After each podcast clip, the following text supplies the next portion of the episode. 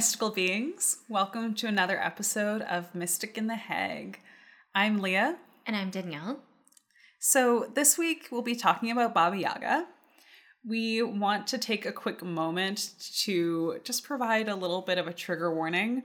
Um, we'll be talking about cannibalism and maybe some true crime kinds of things, possibly. We'll see how things unfold.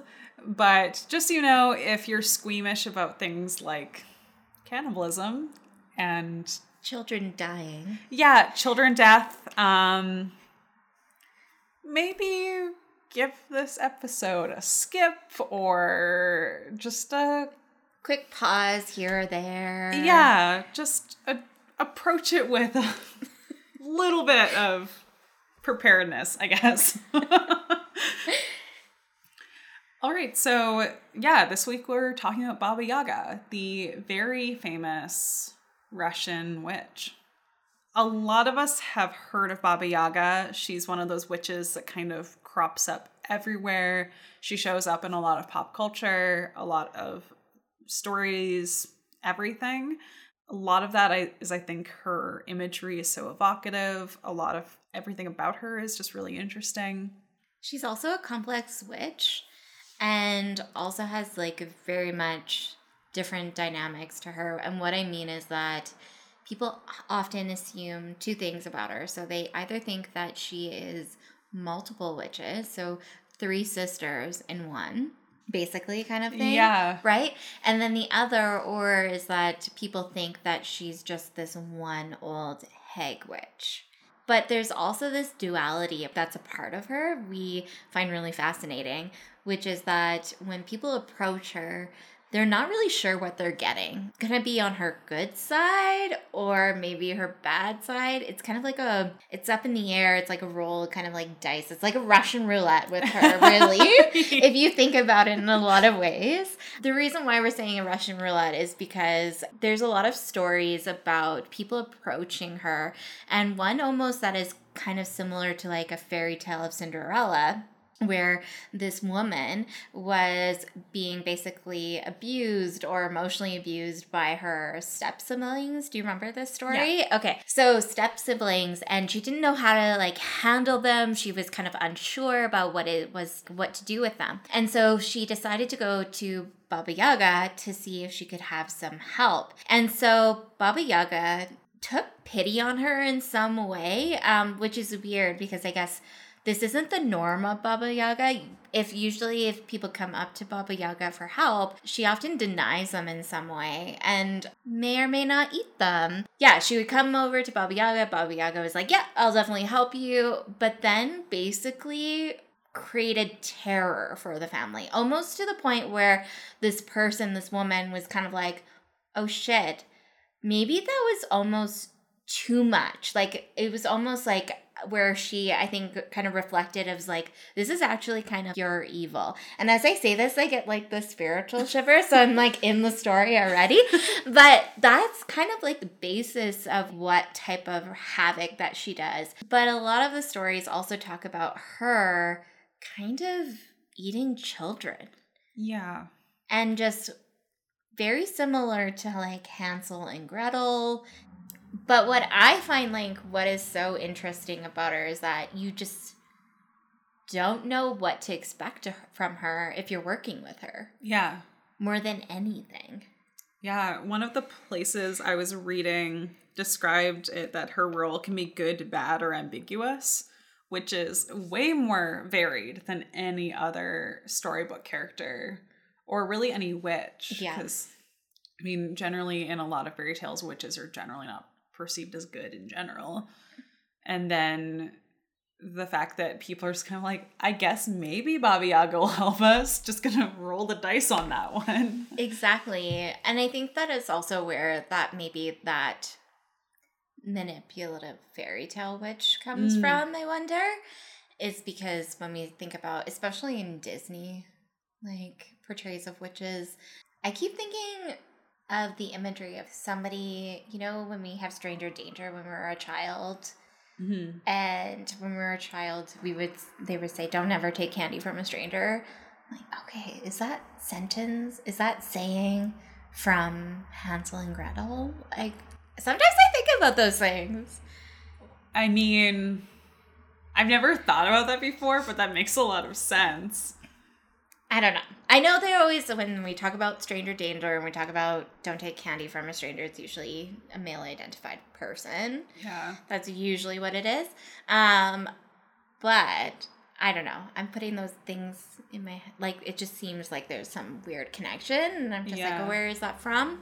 Um, but it does feel though with like the candy piece, that whole luring people in, especially around Baba Yaga. I can't remember though. Did they say that Baba Yaga's house is enticing to children? Like, I don't what did they think say? so because her house is weird. Yeah. It's always described as, and this is part of what makes Baba Yaga so famous, I think, is her house, where it's a cottage that's set up on chicken legs. And there's always a fence of skulls or skull lanterns around it. What you said with stranger danger reminded me while Baba Yaga isn't directly in any Grimm fairy tales, but I'm sure they pulled from those stories in some way, a lot of the household fairy tales were written for young women as cautionary tales. And I often think of them as kind of a precursor to modern crime shows where it's like, oh, want to watch out for these things because XYZ, you're going to be in danger. Yeah, that's such an interesting thought. I never knew that, that that would be a precursor specifically for women to be careful. It's almost like those false narratives around like especially around like sexual violence or anything like that is that protect if you protect yourself that means that nothing bad will happen to you when we know that that's not true Yeah. like it's totally up to the other person to to enact violence against someone Mm-hmm. so that is just I never thought I never knew that those stories were precursors or like some type of warning for specifically for women. And I wonder if you can speak about that a little bit more. Um, so I, it's one of those things where I've read a little bit about it, and it was a long time ago. But yeah, so in general, a lot of folk stories and fairy tales were really grim and kind of gory and violent. And you often do have the young woman character who's in some kind of dangerous position or whatever, or has to be the problem solver. And the idea was that at least when yeah the brothers grimm went and rewrote a lot of these stories they did sanitize them a bit for younger audiences but a lot of the intention beforehand from what i understand was that yeah they were written for young women to kind of be like okay you're getting ready to go onto your own out into the world these stories will maybe help you not be in a dangerous position even though it's like you said it's not just up to the women. It can also just change the narrative in general. I guess part of those stories, if you're talking about precursors, I know this is straying away from Baba Yaga for a hot minute, but I think this is important to talk about. Yeah. is the fact like these stories are actually shifting women's narratives of like how they can live in the world and like Mhm. continue to keep them within the patriarchal society which holy shit like who knew that that was so ingrained even then within storytelling because we don't talk about that. We don't Yeah. talk about the mystic of the patriarchy within these like witches stories. And then that makes me think okay how much is how much has baba yaga's like story been transformed? And like what is true and what isn't? Is her feminist maybe what she was was a fucking like feminist in a lot of ways and didn't want to was recognizing like there's good and bad within the way that we live in the world and that's okay. It's almost like her the way that she enacts magic is that chaos. Like because what she does is seems very much chaos like chaos magic in a lot of ways right? But is that chaos magic because she's really just wanting to transform the patriarchy and like shift the power dynamics I mean, I think that can be definitely part of it. At very least, it is interesting that we kind of can see Baba Yaga as kind of a feminist folk character because she's one character where she's not because she's neither good nor bad, whereas usually female characters are presented as either they're this gross, horrifying witch who's set on destroying whatever, or the young pure thing that's going to be rescued. Either way, it's a position where it's either a character who's going to be saved by a man or is feared by men. Yeah, or destroyed by a man. Yeah. Yeah. It is interesting to look at Baba Yaga in that perspective. Where it's like, well, she's just doing her own thing and also deciding for herself whether or not she wants to help people or if she thinks it's in her best interest or the best interest of whoever to either test them or harm them. Can you talk about that a little bit more around how you're saying it's really on her looking at thinking about the, the greater impact? Because I don't think we touched on that. One of the characters that shows up the most in Baba Yaga stories, or Baba Yaga shows up in her story, depending on how you want to look at it, mm-hmm. is Vasilisa the Beautiful, who's this standard fairy tale character, like young, beautiful woman. Um, again, like you mentioned, kind of a parallel to Cinderella in some ways, where she's being harmed by her stepmother and her stepsisters, and she goes to Baba Yaga for help. So, in one of the stories that I read, Baba Yaga basically she wants to test Vasilisa to, before deciding if she actually wants to help her. And the tests are basically impossible. So Vasilisa needs to call on whatever otherworldly beings to help her. The idea in fairy tales of people testing people is interesting in itself because it's not just a you can't you're not going to escape it's you have a chance to but then there's other times where it seems like baba yaga does just go nah i'll just mess with you or kill you or whatever It's what I appreciate about Baba Yaga is that she really does think about the larger impact around how her magic can really affect people. yeah Like she'll help people when she thinks that it will improve like the community in some aspect or society in mm-hmm. some way or the the larger grand scheme of things.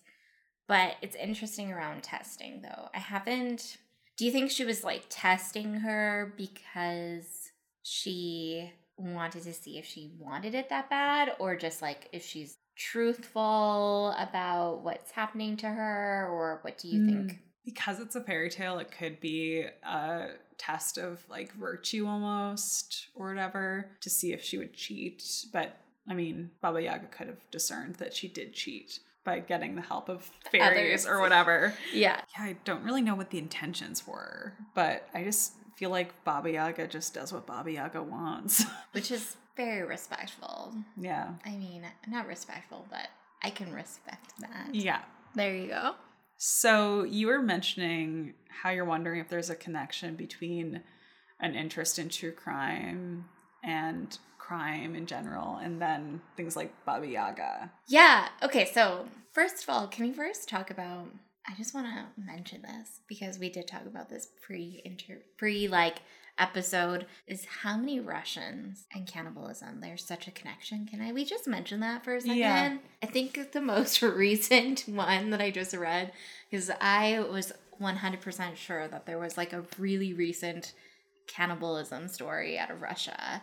And I think that it was in 2000 it was it was September 2017. A couple had potentially have killed and have done some cannibalism to 30 people. 30 people in 2017. Can I just needed to say that. I just needed Yeah. to know what is going on in Russia. And you were telling me there was some wild stuff that you had researched about cannibalism in Russia. like there's I think during a depression or a, a mini ice age or whatever in Russia, there was cases of cannibalism in the 20s, I think. And in general, Russia's kind of a scary place there's feral dogs in Moscow. Yeah. You and kill you. yeah, like I'm sure Russia's fine in a lot of ways, but um Is it though? like, let's just be honest. I don't know if Russia is fine. yeah, I There's no. they don't I'm like They don't like queer people. No. They don't like women. Yeah. They don't like non-binary folks. They just don't like. They just don't like anybody that's not at the norm. Yeah, it's kind of There's no good in there, right? No. I, I always want to give every place that I haven't been the benefit of the doubt. Be like, I don't want to like feed into things, but then again, like, I'm sure there's good people there. yeah, Just their prime minister or pres. Yeah, it's prime minister. is it? Anyway, Their leader. Their leader, not a chill dude. Yeah. Let's not get too political right now. I guess. Let's just say 30 bodies eaten is 30 bodies too many.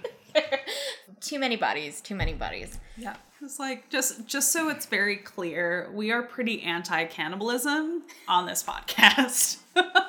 I literally cringed and had a reaction when I was telling Leah about the article I read. And I was like, had to show Leah because I I really needed to tell Leah. I was like, I swear there was 2017, 2018, something about cannibalism and a couple. Like swore to Leah. And then I was looking at the phone and then I cut I was like looking at the images. Don't ever look at the images because that's the worst idea. Why did I decide to look at the images? But I did. And I was looking at them and then I basically it was gag worthy. I just could not. Why did I do that? Why? I when I was thinking about all of this connection, because I don't know, if you think about cannibalism, obviously we think about true crime and we think about like serial killers and we think about all these things.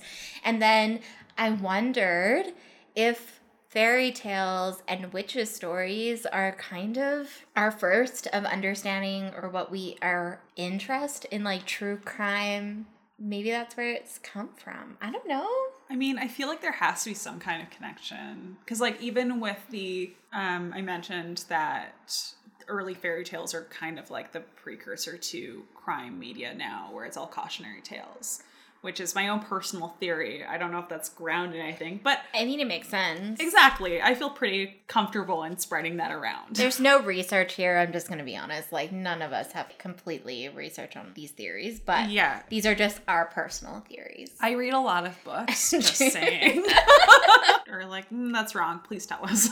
These are just our own thoughts and theories. Like, we like to make shit up sometimes, and it's Yeah. okay. Yeah. Or maybe not make shit up, make things make sense in our mind, and that's okay. Hypothesize. There you go. There you go. Anywho, Going back to true crime Yeah. and Right. witches stories. so because there could be that relationship between fairy tales and like modern crime series where there's that like cautionary aspect, I'm sure that there is a connection between fairy tales, witchcraft, everything, and even an interest in true crime. I mean, the level of fear, people f- seem to fear witches even now, at least as much as they fear other types of criminals.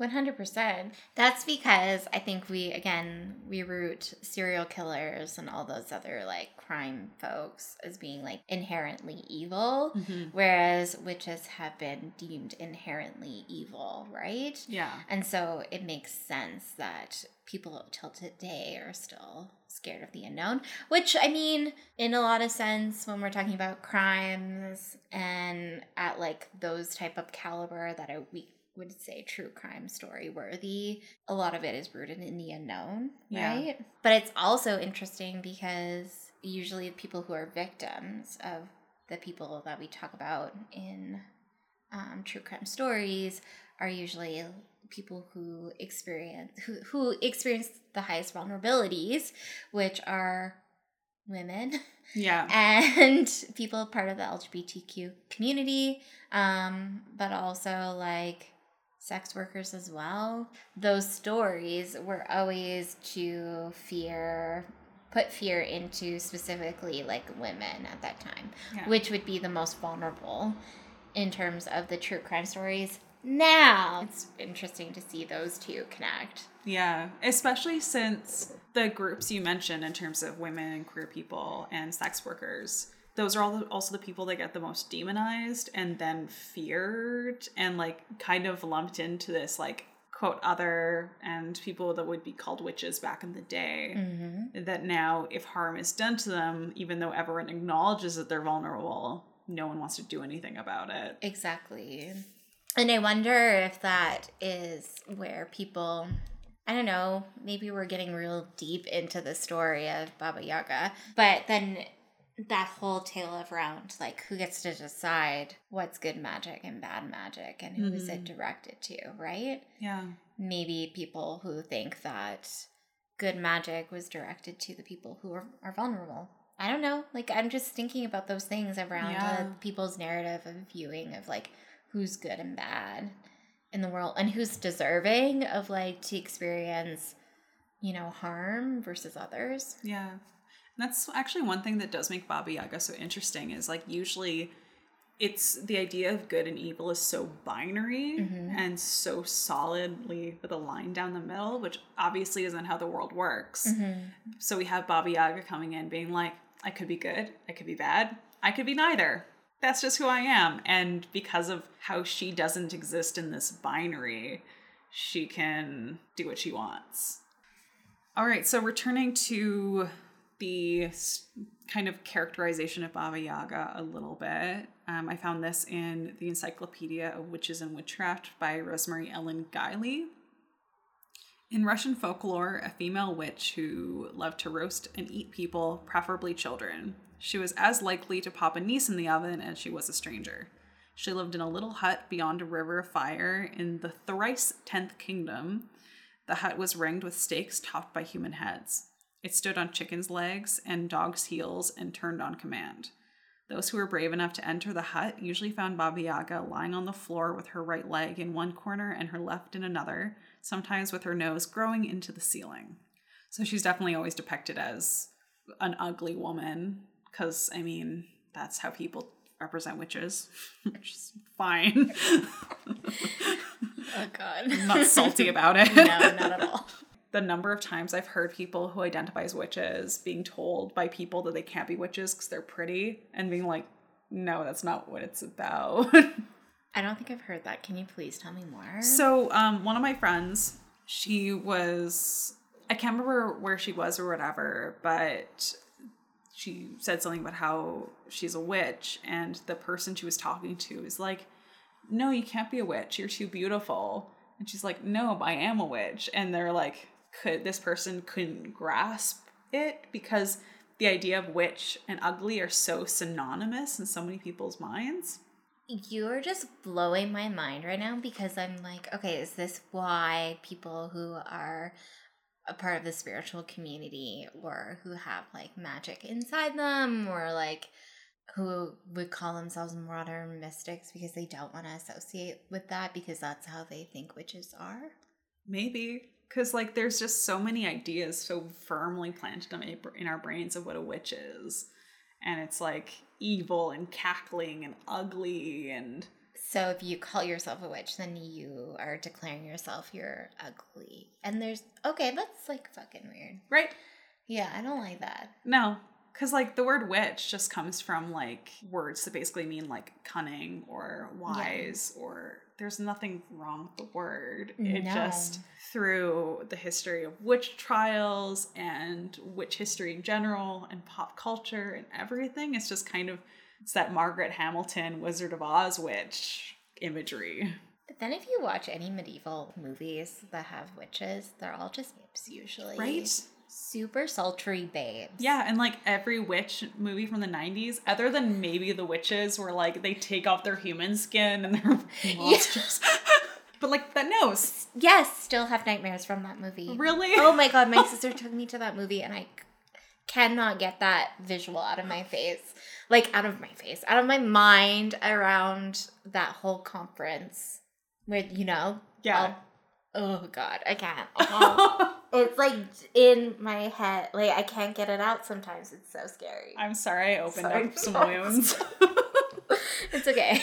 Uh, so I have this beanie that says witch on it, and I usually wear it backwards because I like it like being on the back of my head because I'm that person. and I was at work one day, and someone was like, "Your hat is false advertising," and I was like.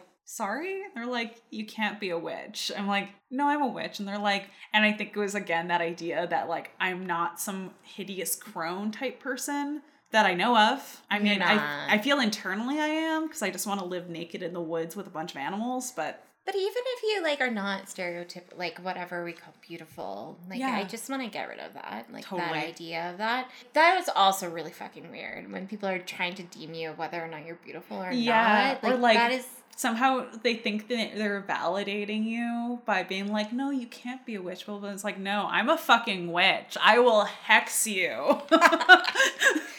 you will hex people. You're Yeah. the biggest hexer I know. Yeah. which is not bad. It's just like very. I just like respect that a lot. Thank you. But I just can't get over that. Like those It's- it's, just a I don't know. I have a really hard time grasping around those ideas and I just like what what gives you the right to just come in and tell someone they're worthy or not worthy? Yeah. Really? Like that's what you're coming down to? Or Okay. being like, because that also is just that idea that the word witch is a bad word. Yeah.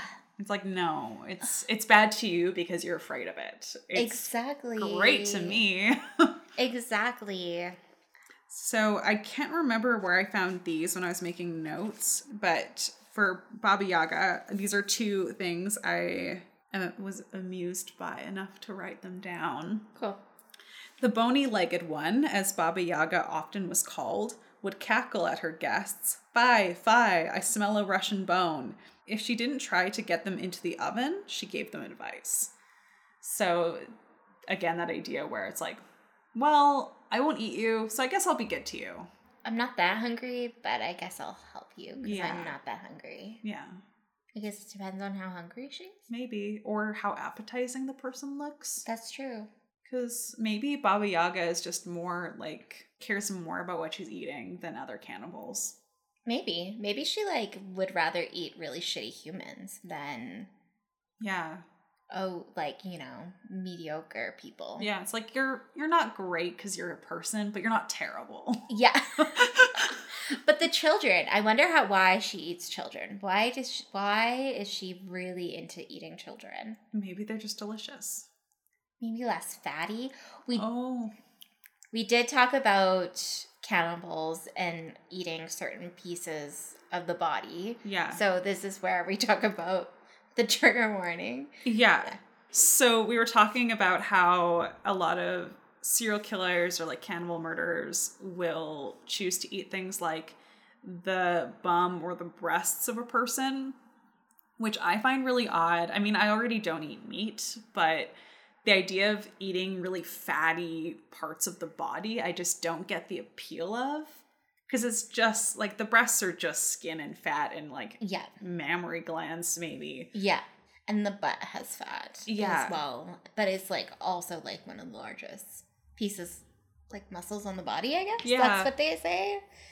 Not a doctor, but Yeah, I'm also not a cannibal, so I don't I don't get it. So is it because it makes it more tender? Like what is it? It's very confusing, which then goes against like her always wanting to eat children because children aren't really like no. usually fatty. Yeah. I mean, I guess like children sometimes have more like fat on them than adults because they're Oh like right, they're that baby fat kind of situation. maybe. I don't know. It's just a little weird. They're easy to catch. They're a smaller meal. They're a meal for one. That's true. Although most of the cannibals that I've read about when I went into this rabbit hole, specifically about the one in 2017, is that they like jarred bodies, people's Oh. bodies, pieces, and like put it in the fridge. And then the police went in, they and then every everybody says this, I guess, about if they're finding like a, a cannibal's home. Is never to go in the fridge mm-hmm. because of all of the crap. Anyways, there's I guess recipe books that are on the dark web somewhere about how to eat people. So that's also a thing that's coming up. Yeah, there's the one Japanese cannibal who uh-huh. like he's free in Japan now, but he just like gets his like cannibalist urges out by writing manga about it instead of actually doing it, which is an oh. improvement. That is improvement Yeah, for sure. Yeah, He, but it's still weird, and the idea that maybe there's people who read it. that wanted Yeah, to do it. I mean, I'd rather people read comic books about horrible, horrible things than actually do the thing. Yeah, I agree. I don't love it, either way, but I'd rather they just read a book about it. It's unsettling though. Yeah. But then Well- I also wonder do people think we're unsettling because we like to play around with magic? Probably. Like we are the people that people are unsettled by. Oh yeah, people constantly tell me that I can't be saved. That's so weird. Yeah. I think people just don't want to have that conversation. They'll just like, oh, you read tarot? Okay, and then they leave It's like, oh, you're you're a witch. Witches are evil, and it's like, you're about to find out. okay, we're not evil. No. We just are very, we just want to help the underdogs. yeah, We believe in human rights. a hundred percent. We believe that everybody should have equality and equity. We believe in equity. Yeah. And we just don't take shit from people. Yeah. Like people shouldn't be shit on and people there shouldn't be disproportionate amount of power that's happening within our society. Yeah. That's my perspective of it. And I agree. And like, just don't cross a witch. One thing I was just thinking about in terms of Baba Yaga. So even in the story of Vasilisa, where she had to basically do these tasks that were seemingly impossible, I'm kind of wondering if Baba Yaga was kind of maybe in the back corner, like sending her the ability to succeed at them. Because maybe she, what she's looking for in people being able to complete these tasks is someone being willing to try.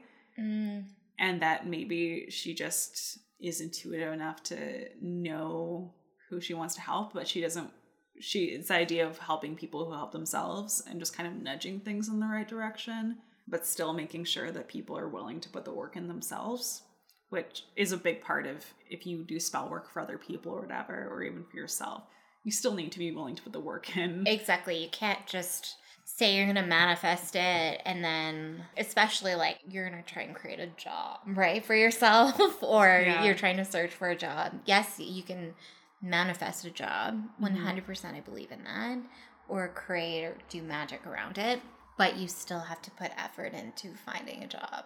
Or creating a job for yourself, or sitting out some work in like Mhm. the universe, or whatever magic you're using, or whatever deity is going to support you behind that. And people forget. And I think that's, we'll have to talk about manifestation and law of attraction another day. Yeah.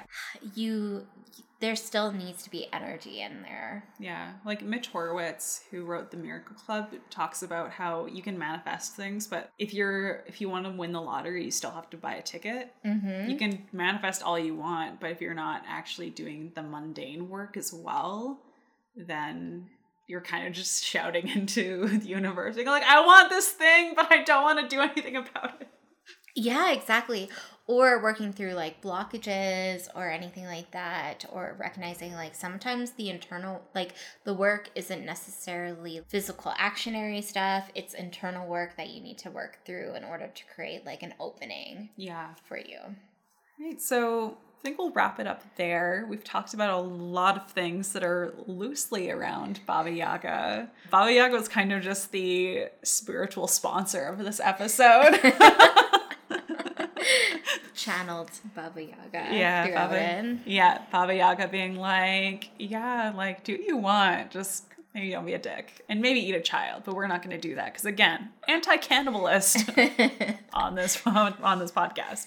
So, thanks for tuning in to this episode. We want to take a moment to just request if you have any spiritual stories or any paranormal stories, any witchy stories, send them our way.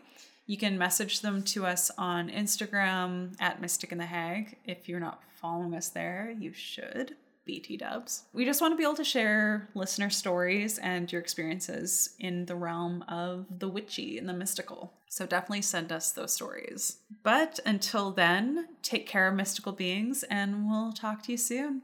Bye.